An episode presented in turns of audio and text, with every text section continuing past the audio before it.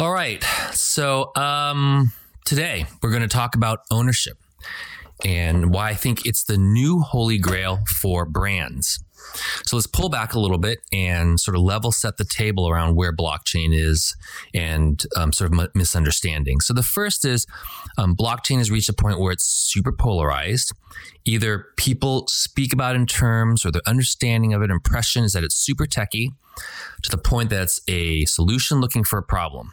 So, particularly those who are further away from the technology, they may be in marketing or brand, they're like, ah, I don't know. It's just, we don't think it's useful. Or they've ingested sort of the simplified version, the generalized knowledge. So, NFTs is digital art for digital collectibles. And so, at that abstracted level, the marketer or brand might be contemplating, okay, is there a digital art version of what we can do? Ah, that doesn't really fit, and then passes.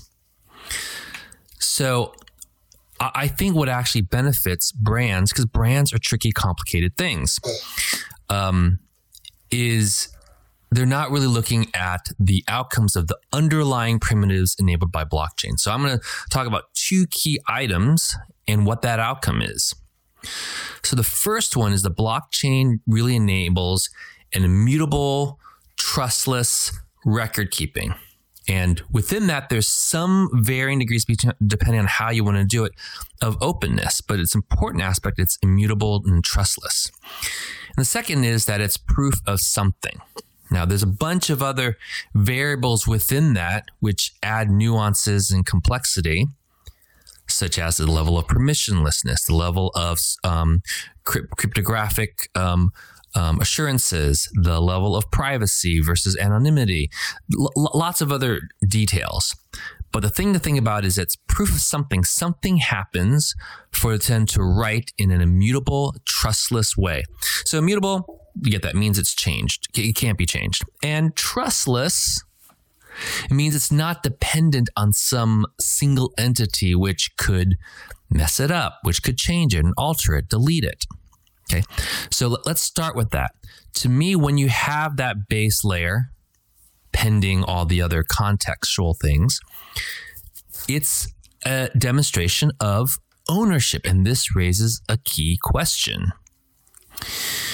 Why does that demonstrate ownership? And then more broadly, what can ownership do for your brand? So, first of all, let's get to the connection between the ledger and ownership. A lot of things that we can just own have to do with the record keeping. So, proof of a home theoretically means there's documentation that shows that I own my home. Now, we all know that when you actually drill down into what the documents say, the bank owns it, but we still take upon ourselves behavior which is pride of ownership. And we'll talk about that psychological sort of goal and see how that can extend to your own brand. Um, car, same thing. If you own it all right, then you have the t- total title. If the bank owns it because you need a loan, well, we know that the bank really owns it, but you still feel that you own it as opposed to leasing it. But more things can kind of uh, have that concept, even if they don't have a formal record, there's something that demonstrates that I own it. And what does that mean that I own it? Now, some things, it's not as important to have that sense of ownership, but this is the opportunity for brands. See, that notion of the pride of ownership really does seem to unlock something. So when I ask the question, what does ownership really mean? I'm not asking for the legal term. I'm asking for what are the conditions that make people believe and act that they're owners right? A lot of times people have stock options at a company, but these days it's so small, nobody really acts as if there's ownership.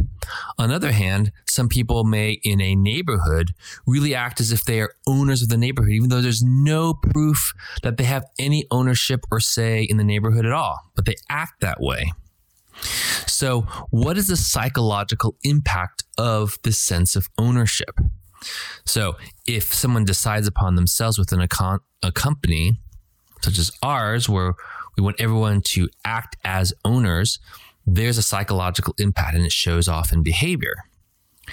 So the question if you're a branding person or a marketing person, someone involved with go to market, how does that um, sense of ownership deepen the relationship of the brand with the customer.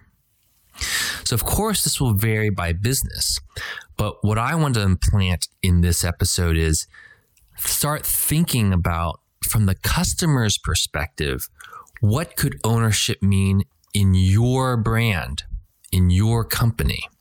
Because that is the next unlock for companies that really think about it and figure out how to language around it and talk about it and enable it, improve it, which we think is done through the blockchain, specifically how the tokens are designed. That is an unlock. Now, this this seems like a tough question, and it's not easy to do just on your own, but this should start your thinking. We try to have a framework and a process in our unlock design sprints to kind of like get there. But I think this is still a question you can work on just on your own, which is how can your customers deepen their sense of relationship in your brand, product solutions, and most importantly, beliefs, values, and mission. How can they deepen their sense of ownership? And you might not actually be wondering about that because typically most go to market or brand people are more around well, how can I get more customers? How can customers see us more favorably? How can uh, we instill in them that we appear a particular way that enforces our brand? How do we have awareness of our brand so more people see us?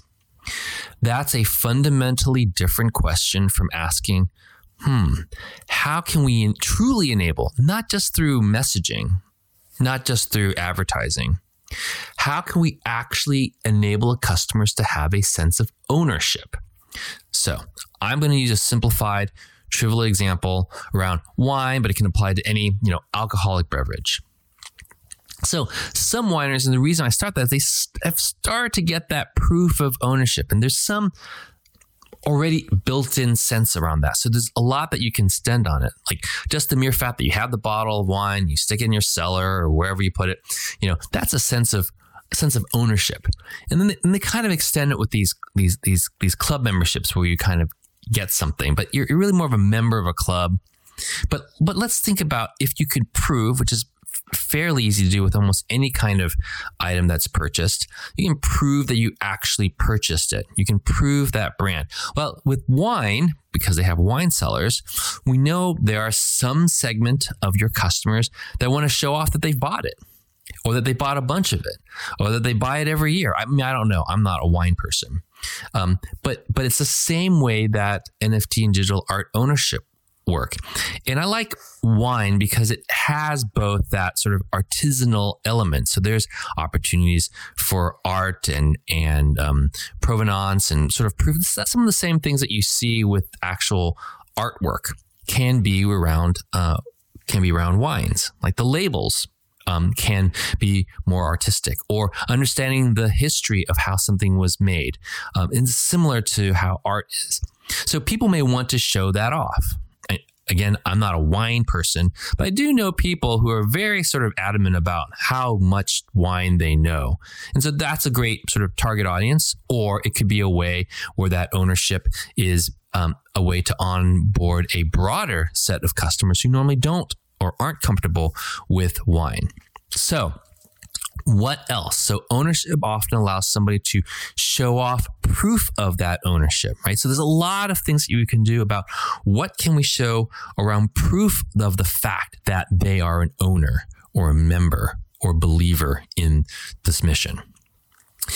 The second one is what can you what can you do? How do you have a say in things? So, if you were to simplify this in language, just sort of normal communication, what does it mean that you feel like you're an owner?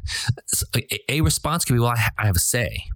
I, I, get to say what's going on," and and that might be something that you may want to do when someone can prove longstanding ownership or repeat ownership. It could be in the next label design. It could be in what your next custom blend is. So how about this? What if ownership, as people felt proof that they had ownership and there were tiers, um, that started to unlock more things, or you started to have a customer journey around their loyalty and commitment and, com- and evangelism that um, they could see as a pathway for demonstrating more ownership. What about if you could have proof of ownership, and this is where I think it's very interesting, and I'll talk about in another podcast around ecosystem development. But when ownership confers benefits outside of what your product does, but it reinforces your brand. So some wineries do do this. Um, I know automobile manufacturers do this. Is um, by proving that you own something, you have access to adjacent things which reinforce the brand. So, back to the wine example, it might result in discounts for chocolate purchases or um, chocolate tasting or discounts on tours or concerts in whatever region that you're, you're, you're from. And I know that's not a new idea. They do have people who try to cultivate these, these partnerships. I think there's good ideas, but the friction and the traceability and and there's a lot of challenges that go on with the way most partnership programs are done. But I think that the the blockchain actually starts to solve this and removes a lot of the existing friction, which may open up new opportunities with less effort. So, those are some ideas of what the customer could experience by being an owner. And this is slightly different, as I mentioned. This is a rethinking of the go to market as opposed to how do I get them, get to the audience, get them to buy something, um, get them to uh, be aware of us.